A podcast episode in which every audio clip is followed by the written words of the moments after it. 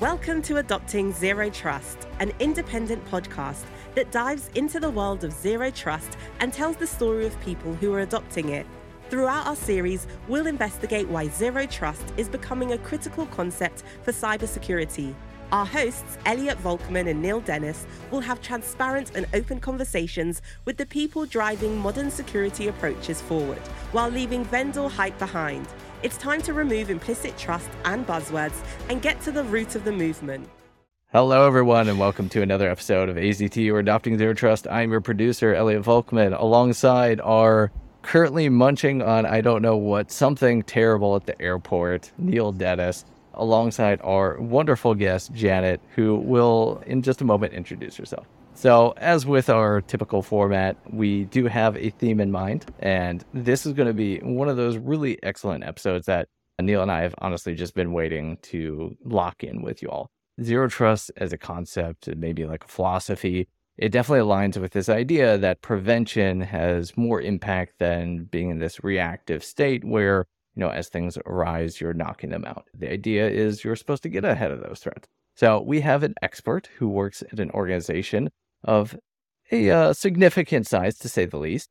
Um, but with that being said, Janet, I figure maybe we'll just hand it off to you instead of me just trying to read off your uh, LinkedIn resume, so to speak. Of course. Uh, maybe we can chat about uh, where you're at and what led you to where you are today. Yeah, so I'm currently the CISO at iHeartMedia, and I've been here almost three years now and uh, been in the CISO role for over almost maybe a dozen years um, at various companies, different industries, and I'm uh, kind of gravitate towards learning new industries. Um, so that's you know you know and how they how they operate and how security is the same or different at the different companies I've worked at. Very cool. And I know that you've also worked at some uh, pretty large organizations, not just at iHeartRadio. So you're no stranger to handling these at just magnanimous levels. Uh, plus, I suspect since uh, you work at where you work, probably uh, tolerant of people like Neil and myself being uh, a little more obnoxious and uh, uh, goofy on this. So, fortunately, we're not very structured. So, I, I, I appreciate you coming on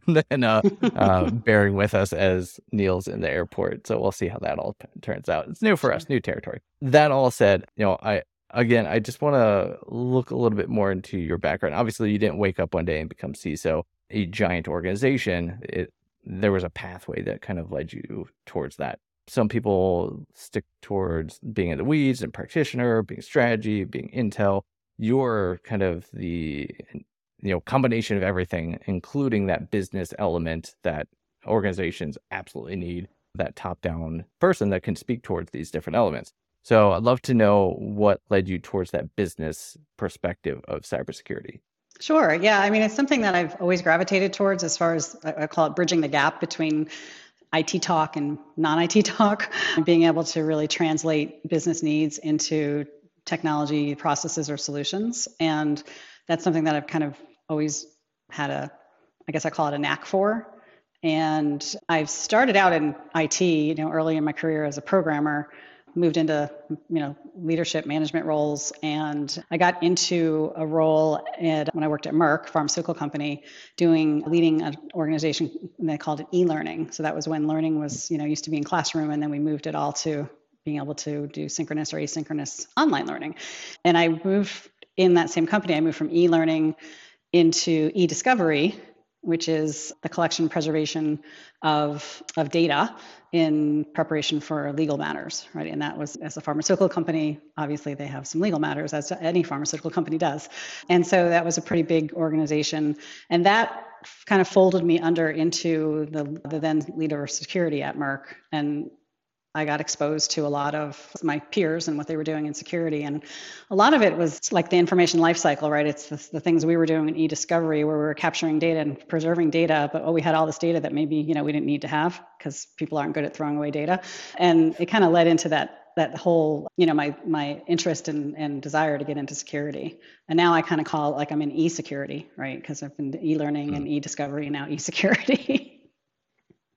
Very cool. Yeah, that absolutely that's like a very interesting journey. You know, I I feel like a lot of the people that we may have chatted with are not necessarily on the in the weeds programming perspective. Maybe Neil kind of aligns more towards that world, but Yeah, it's very cool to see that that perspective. But let's shift over towards the elephant in the room, which is being able to, I guess, secure an organization with, I think it is at least 11,000 employees. I can only imagine the physical footprint and the digital footprint that gets involved, but maybe you can give us a little bit of perspective to help us conceptualize just how vast the amount of information and people that you have to secure is in your role. Yeah, I mean, I can give you some background on on iHeart as a company, just because I think people people know the app, the iHeartRadio app. I think that's like everyone connects to that when I hear, mm-hmm. when I say iHeart, and they call the company iHeartRadio, even though the company's iHeartMedia. So it's you know that's obviously what they relate to, right? Is the app, and we have you know the largest number of downloads and streams on the app for uh, compared to you know any of our peers.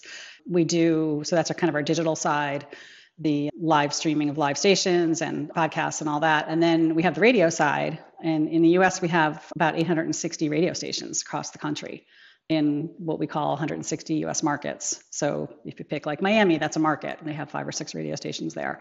And all the cities that, you know, so you do the multiplication, right, of 160 times five or six radio stations, a little more in some. So you get 860 radio stations, live broadcast. And then we do events. So we have we just did the iHeart Country Festival here in Austin, in San Antonio. So Austin's right up the road.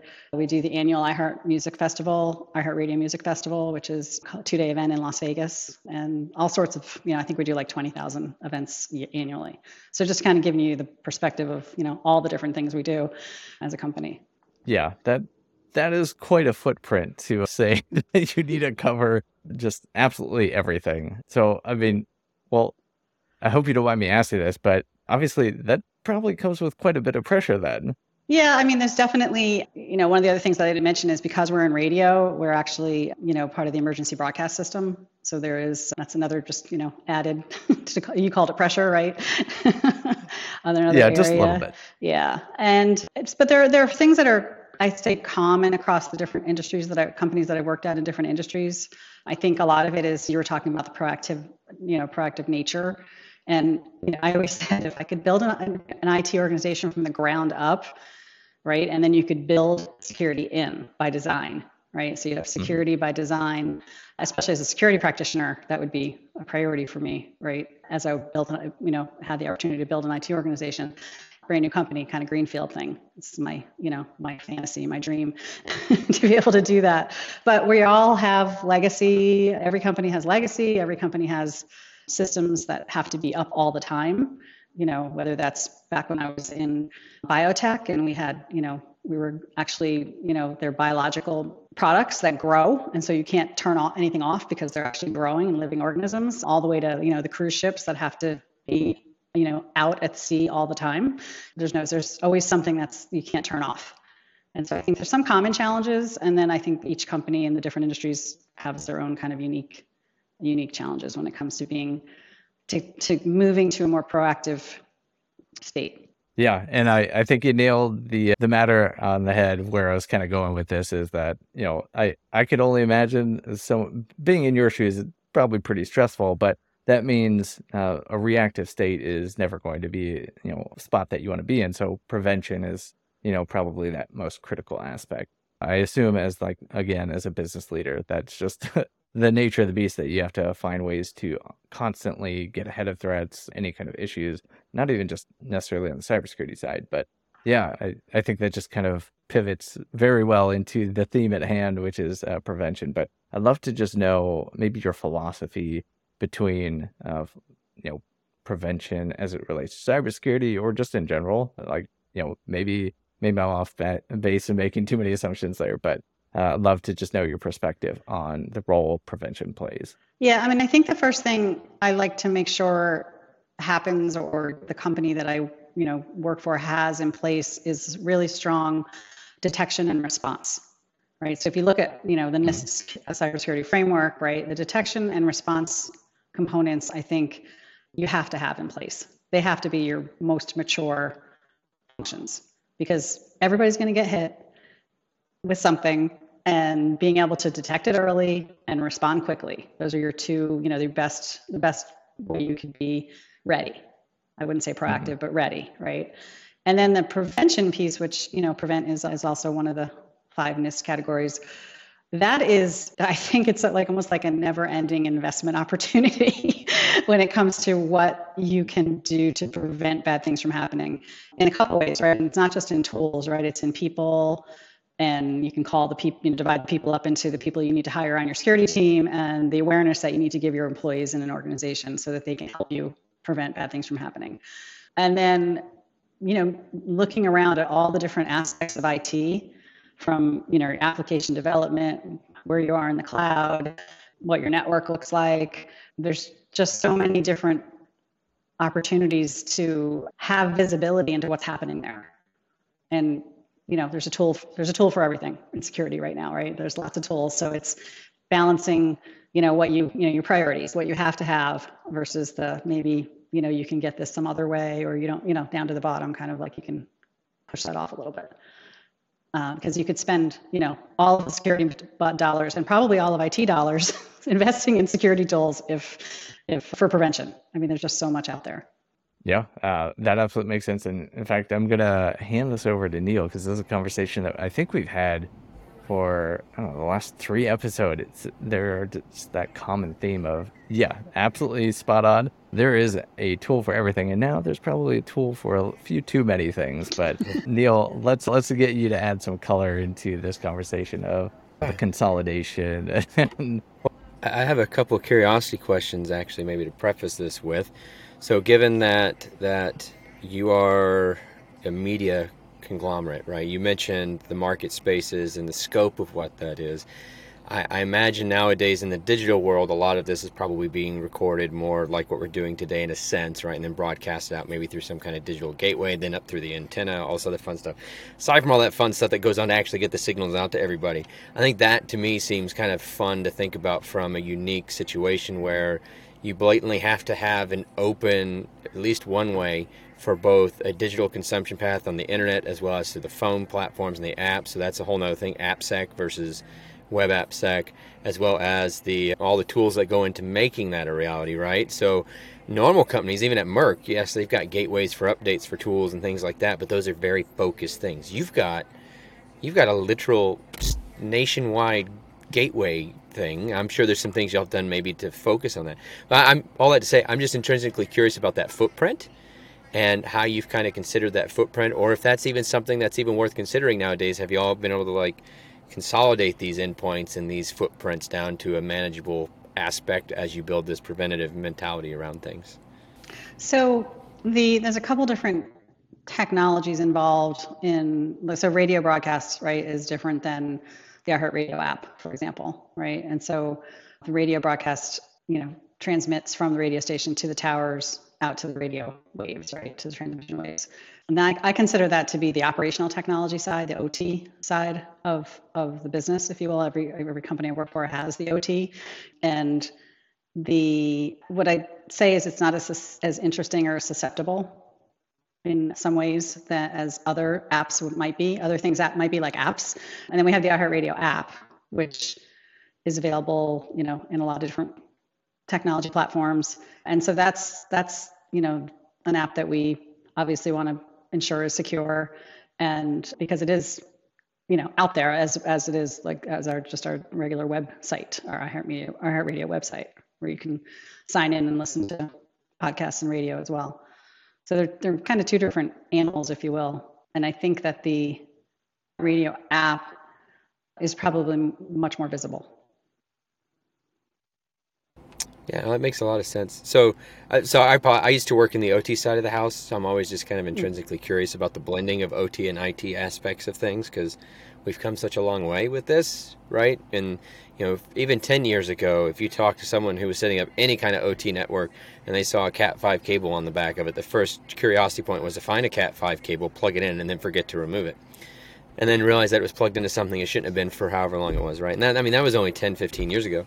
So I, always find it very interesting to think about security where we finally got into a more blended architecture where people understand OT and IT and playing together. And now obviously we have IoT as a mainstream construct, right? Yeah. So that's awesome. So from from security perspective and moving this forward, like Elliot mentioned, there's a lot of tech stacks out there. There's a lot of growth that that people went over the last couple of years, courtesy of COVID.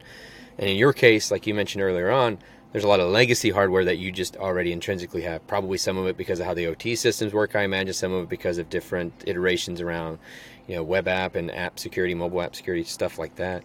How are y'all approaching kind of the the potential consolidation aspect? How are y'all looking at this larger tech stack that you've likely adopted over the last few years more so than anything?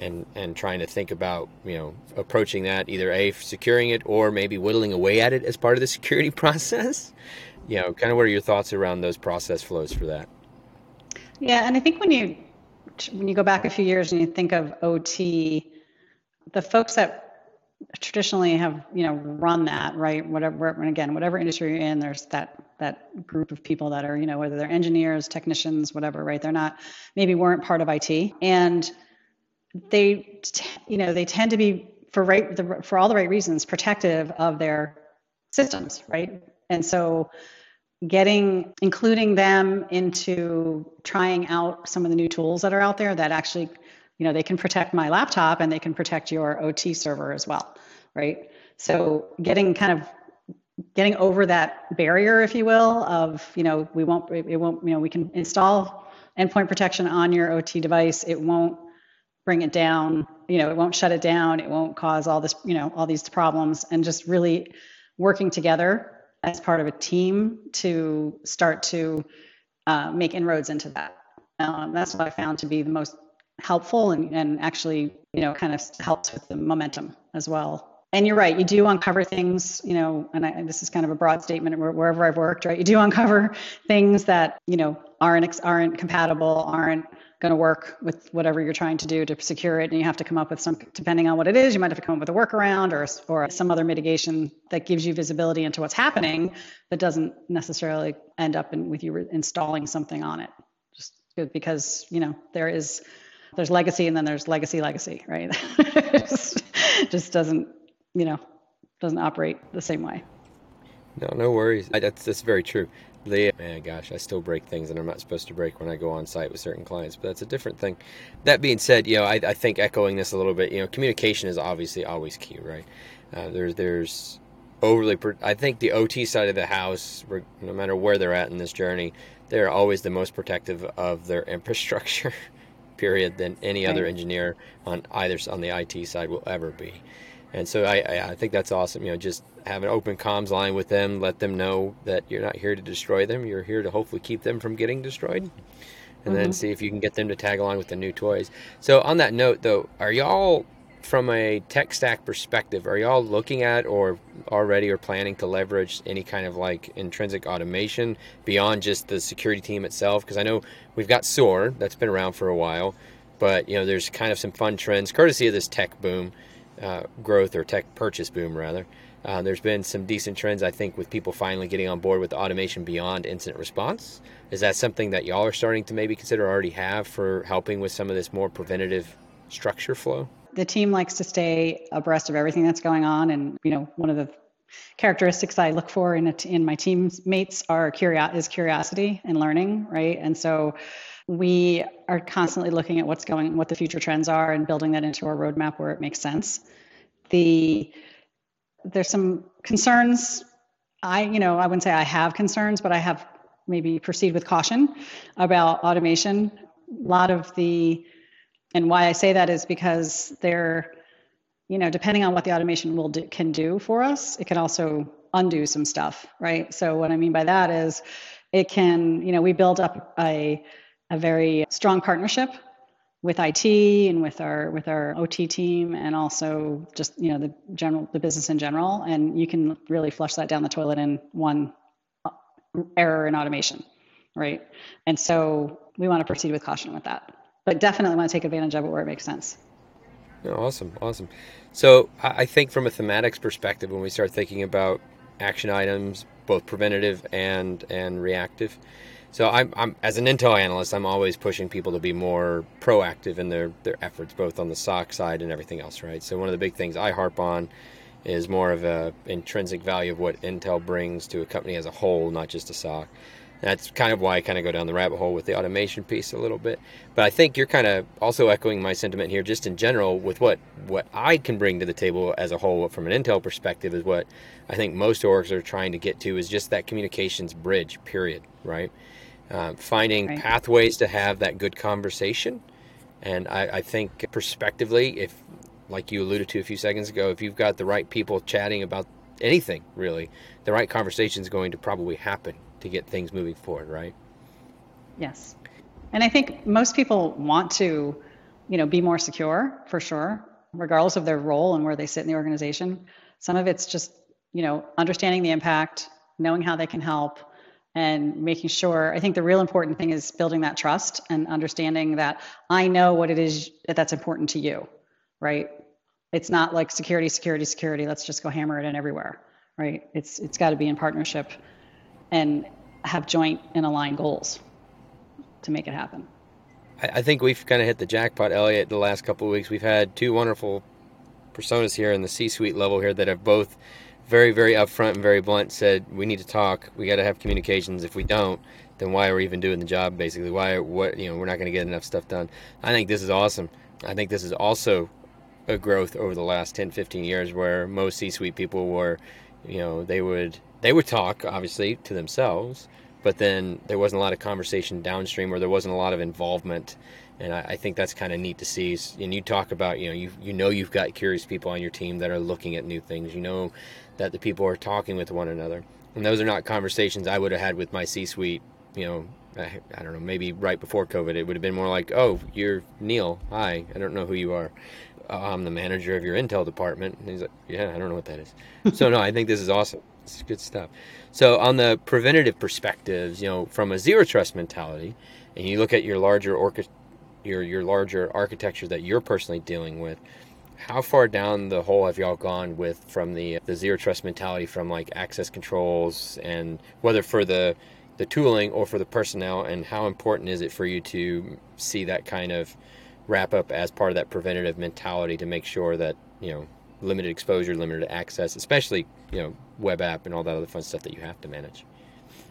Yeah, and I think the wording that you used makes a lot of sense, right? It's talking about that preventative um, positioning versus the you know the, I, I can't get very far into my organization talking about zero trust, right? Because it's you know it's a great term and we all understand what it means, but it's really just you know preventing openings that don't need to ha- exist, right? That's what you're trying to do is you're trying to pr- just we used to, you know, make everything easier for everything everybody, but now that's also easier for the bad guys. So when we've got to kind of close, I always say it's like we close the front door, but the back window's open, right? So your bad guy's going to crawl in the back window. So yeah, you know, that's the analogy. One of the analogies I use to kind of help describe what that preventative uh, position is that you want to be in, right?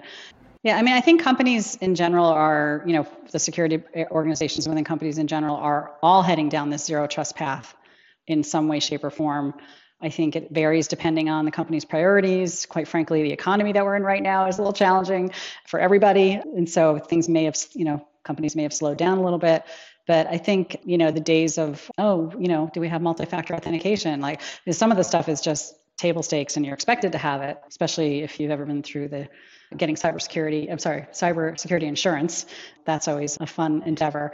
And they're, you know, they, it's changed with just that, just the insurers have changed over the past, I'd say, five or so years, right? Now that they've had to make some payouts and they're asking tougher questions. So, kind of circling back, I think everybody's on that journey. And it's just a matter of whether you're a government agency, a financial institution, healthcare, right?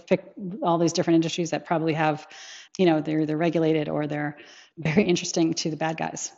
No, that makes a lot of sense. Thank you. No, I, I was just kind of very curious about about the the blending uh, from the blending of technologies, right, and then having this large global, well, potentially global footprint. Because I know for a fact when I went overseas, I was listening to iHeart, but this larger global footprint combined with the traditional aspects of what you're doing, what that's done from like prioritization of how y'all have approached the the security structure in a sense. Like what what have y'all maybe prioritized over other things in a sense of high level you know identity access management from a personal perspective web app security from a xyz like engineering perspective or you know just that general kind of aspect of that large footprint that you really do have Yeah, I mean, I think again, it's it's it's probably not uncommon just for us, but you know, the, the cloud has definitely grown immensely in the past. I'm going to pick a number, maybe four years. I've seen you know exponentially just again uh, peer companies, you know, colleagues that I you know that work at different companies. It's just the way companies are going, right? And I think that the cloud so cloud security I think is a, is really a number one priority for a lot of organizations because they're they may have gone cloud first and security last. It's kind of like a I say that jokingly, but maybe not so jokingly. And again, seeing that just from you know what's been done, you know, organizations I've been at, at the in the past as well. It's it's an area that I don't think the cloud providers really did a, ser- you know, I wouldn't say they did a disservice, but they maybe didn't do as good of service as they could have done when it came to, hey, bring all your workloads over to the cloud everything will be great, it'll be cheaper, it'll be more secure, it'll be this, it'll be that, right? Well, I'm um, not sure what there has actually held true. I like that. I think we just talked with someone a little bit more about cloud security ownership and who who really should be responsible. You know, in some some layers, you pick a pick your flavor of cloud, but some of those layers, you know, they, they provide an elevated service, but it's obviously at a premium, and it's a very limited amount of people who go all the way through with that premium offering. I do know from personal exposure that at a base level that there's a decent amount of things that go on through like the Cloud Security Alliance and a few other organizations, but they're not worried about your open server. They're not worried about making sure that you you know have a secure password or lock this down or have MFA or whatever else it is, right? All they care about is way up here if someone very bad is doing very bad things or way down at the very very bottom is someone's trying to take out some very minor things that tends to be trending. They don't care about the middle road stuff too much just because of very various reasons. Won't go into that. But I, I think that's that's kind of an intriguing question. Do you see yourself now with the cloud security side and, and i think this is once again another generic kind of trends piece here.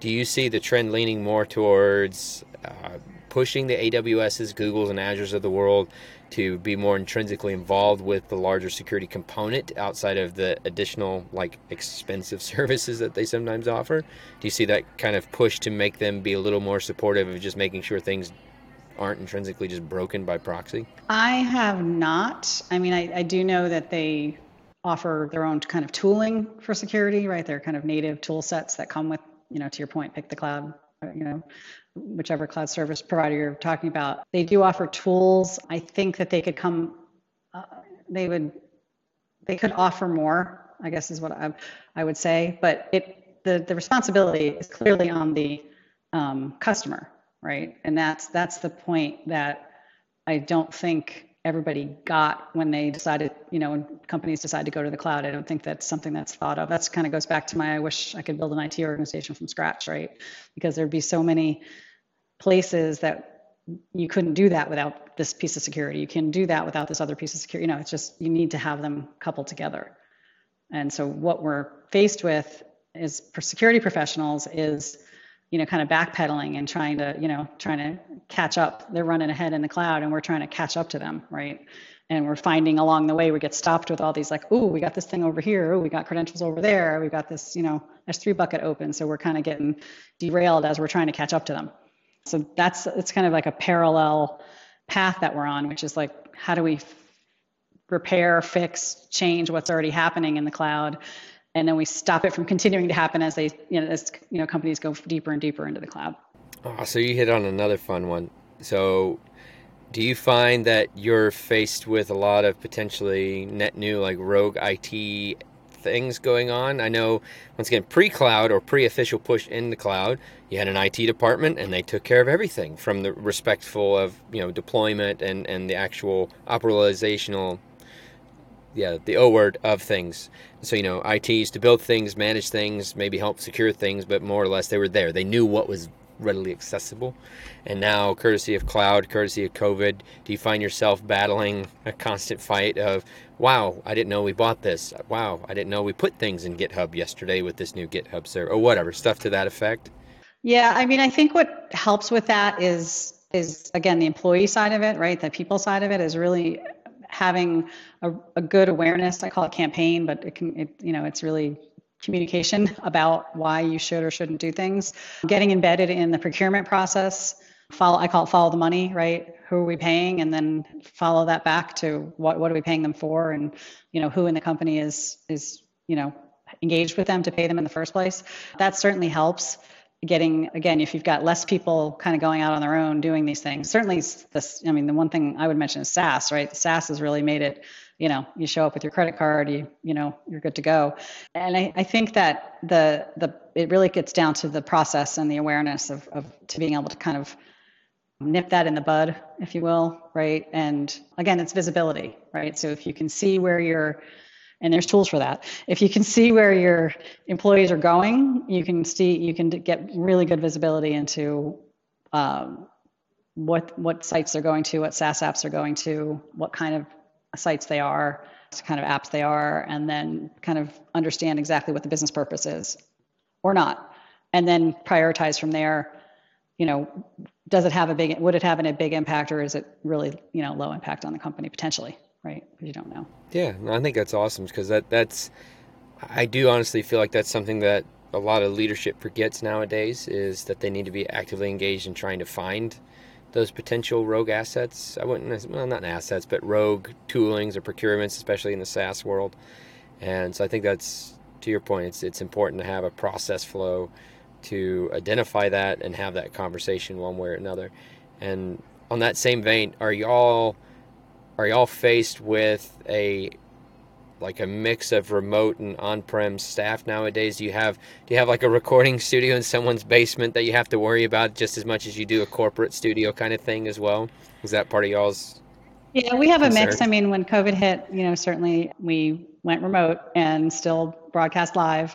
And some talent pr- prefers to be in the studio in the office and some talent you know can do it remotely but that was certainly just having a remote workforce in general right is is a switching from an in, a full in office you know workforce to a remote workforce regardless of what business you're in was you know super challenging during covid. I was still at royal caribbean at the time when we when we made the when covid hit and we all kind of went home that march in 2020 yeah it's it's there's so many factors that go into it that are including security and then even beyond that so out of curiosity what's what would you consider maybe a key starting place when we start moving down the preventative piece where would you suggest people maybe start their looks into building into that more proactive effort yeah, I mean, I think it kind of depends on where you are and maturity wise. There's, you know, the, the, the, big ones are, you know, single sign on MFA, right? So if you can get SSO and MFA in place, that's super helpful, especially for those what you call rogue apps, right? So people aren't, you know, after they leave the company, they didn't, we didn't know they even had that app and then maybe they still have access to it. So that certainly helps from that aspect. And then the, and again, it depends on your company and your own priorities for your individual industry that you're in. I think visibility into what's going on in your endpoints. And there's a lot of good tools out there for that to, you know, that doesn't just look for bad, you know, bad files or bad hashes or whatever. They also look at behavior, right? So the computer is operating in a way that it never normally would operate and, and having all of that data aggregated into a SIEM so that you can make heads or tails of it. Because, you know, you know, you don't want your security folks burned out by responding to the I don't know the false positives, right? So there's a lot of tuning that has to go on, but I think those are kind of the first couple things I would recommend. Because gaining visibility is hard, and by that I mean people don't typically measure or even know how to get metrics to measure how we're doing and how far we've gotten tools implement, implemented and you know those kind of things. And i think understand, understanding what your footprint is as a whole a, from a, you know what are all our assets that we actually own and, and do i have protection on all of them? And if i don't know what they all are how can i have protection? How do i know if they're all protected? So that's i think visibility is definitely um, uh, i would call it a foundational step in in prevention. Yeah definitely i, I like that one i once again 20 years ago doing this stuff trying to find things before cloud was a pain in the butt. Finding things now with cloud is obviously a bigger pain in the butt. But I, I, feel like I feel like there's a lot of cool companies that have come along with you know not naming names on them at all, but I feel like there's a lot of decent headway that's been made over the last handful. And I know COVID has definitely skyrocketed this a little bit. But you know, it used to be good luck, go do a port scan, Nmap, network capture, whatever, and hope that you could figure out what was going on where, right? Maybe just a large dump in Wireshark. 15 years ago. Um, used to run something called NetMonkey and, and uh, Backtrack back in the day that would do all the protocol captures. but it was never obviously a complete picture. But now I, I think that that discovery phase of what's going on has definitely come a lot further, thankfully. Yes. Yeah. I, I would love on a separate discussion offline, perhaps, or later on, talk with you about your procedures for doing exactly that. Because I think that in and of itself is a wonderful, whether it's 10 minutes of, no, I just use this and we're done, or if it's, you know, an hour of, I've done this, we work this way, we've done that. I think that would be an amazing discussion to talk about how you've done it's, just the discovery phase of stuff, planning and it's all definitely a journey. It definitely is an evolving journey. It's, I don't think you're ever done. Something new always pops up. no kidding. Having the right tools in play to hopefully monitor for all that stuff, I hope, and things like that. No, that's awesome. So I think on the last note here, when we think about you know the the the identity access management piece, SSO, SAML, things of that nature, MFA, you know, I just to iterate some of the things we've heard on prior episodes, I think that that even though it's obviously there's a lot of ways to get around it from a threat actor perspective, most of the threat actors that take the time to do that are, are usually a slightly step ahead of your traditional just cybercrime oriented basics that most of us deal with every day. So I, I personally iterate how important it is just to start off with MFA as well, and that alone, you know, goes towards that you know ounce of prevention worth a ton of whatever. Uh, whatever the phrase is. My Texas Marine Corps brain doesn't want me to remember the phrases here, but it is what it is. I mean, I can yeah. fill it in for you. It is a pound yeah, of cure, and it was Benjamin Franklin. Thank you. That's right. I, I, would expect someone who lives five minutes away from. It's Benjamin because Franklin's I put in a document before this. Otherwise, it, it's because I put this in a document before you showed up. I had no idea before that. So, well, uh, but beautiful. it does make me feel good to make you uh, think I'm a little smarter for once. Well, I know you're way smarter than me. Otherwise, we wouldn't have this podcast. So it's just how it goes. Yeah. Don't let Elliot sell himself short. He says he's producer, but what he really is is chief wrangler, chief intelligence officer, and a bunch of other things right now. So, uh, oh, so I'll tell you what. With that, I'm going to throw it back over to Elliot because I know we're coming up close to time. I know we can go over a little bit, but I just want to go ahead and give it back to Elliot to see if he's got any more curiosity points and see where we go. I think one of those areas that you indicated is that you're in a position right now where you sort of get to pave and create a story out of like this cybersecurity system, so to speak. Um, and removing yourself from this particular equation, so you don't actually have to walk through the seat you're in today, but let's say budget was an issue, which obviously we know that that will never be reality, but in a you know a wonderful land with a candy that doesn't make us gain weight and all that stuff if you had unlimited budget and you were trying to build that dream team i'd love to know from like the person perspective not even the technology perspective what are some of those critical you know hires that you feel are absolutely must that you have to build in to maybe focus on that preventative piece? Good question. As a security professional you kind of you need to always ask why. So you need to be really curious. And when you get an answer you have to like ask the next question right? So i think one of the colleagues i work with outside of you know it's an outside company that uh, i work with that uses it uh, like run it run to ground. You need to run everything to ground right? Mm-hmm. and i don't think i don't think that's natural for everybody. I think people get an answer and they take it and they're like okay got my answer. Uh, and so i think that's something that people either have or don't have. And so that's one you know I can't keep calling it a skill set, but it's really just kind of a way of being. And I, I mentioned the, you know, wants people who want to be a constant learner. So curiosity and learning are certainly big. For the kind of roles, if I take like the individual people out of it and just say like, what do we need in people roles in security? I think it kind of depends on what part of security you're in. So if you're doing, I'll just pick on, you know, cloud security, application security, mm-hmm. you need a background as a practitioner in that.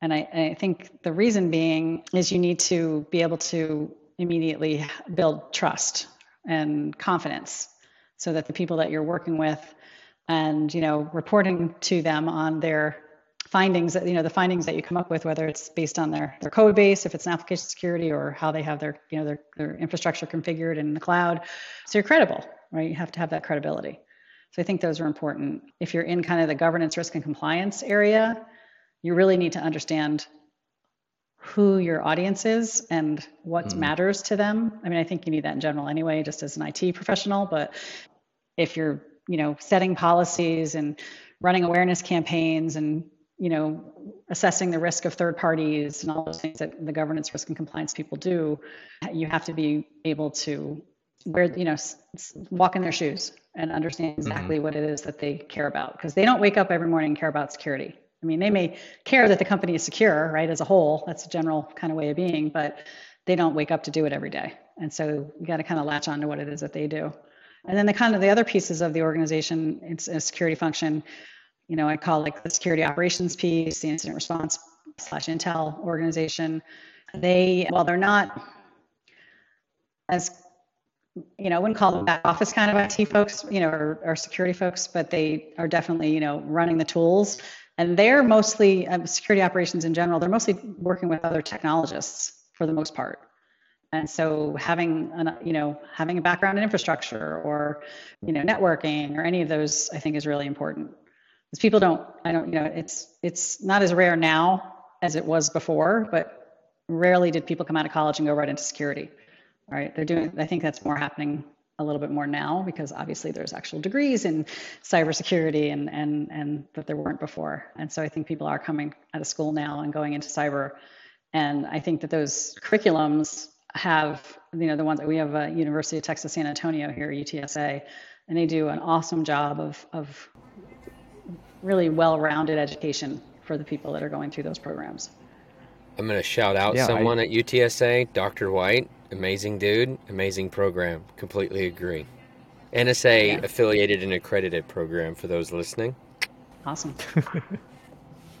I, I just have to say, I think you actually ended up answering this in a much better way than I anticipated, which is not trying to drill down into the different aspects of cybersecurity, which obviously you can break that apart in way too many ways, but really looking more at this from like a cultural perspective and like those elements that is like, you know, so Neil and I have a passion for helping people like break into this space. There are some what needless barriers of entry for a lot of people, but I think the way that you'd position it is those qualities that are missing. Like on paper, yeah, oh, okay, I've got S plus, M plus. Eventually, you want to get CISSP and all that good stuff. And it's very granular, but like those other elements that you just stated are generally missing. Like, you know, you can't say it's like bedtime manner and all that and conversational, but like, you know, the curiosity elements are generally missing. And if that's the kind of things that people with your stature are looking for, that is so important for people to understand. So mm-hmm. I, I just wanted to point that out that that's I, I really appreciate that you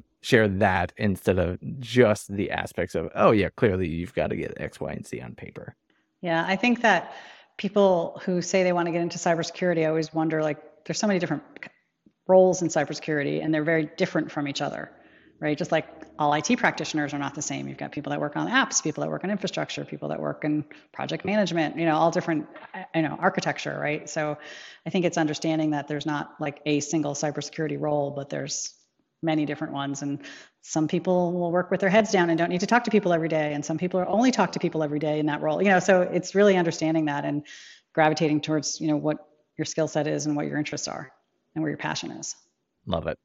Yeah, that is just fantastic perspective. Neil, I think that's just more fuel for that podcast that, that I know you want to eventually spin off into. but that all said, again, I, I just want to thank you for joining in and providing your perspective where we've already monopolized quite a bit of your time. So thank you so much for taking some time again to chat about prevention and just your background. And of course, how you were able to wrangle such a monstrosity of a system with so many different you know points involved. So again, we just really appreciate you coming in and kind of sharing that um, perspective with our listeners and occasional viewers. Thanks for having me.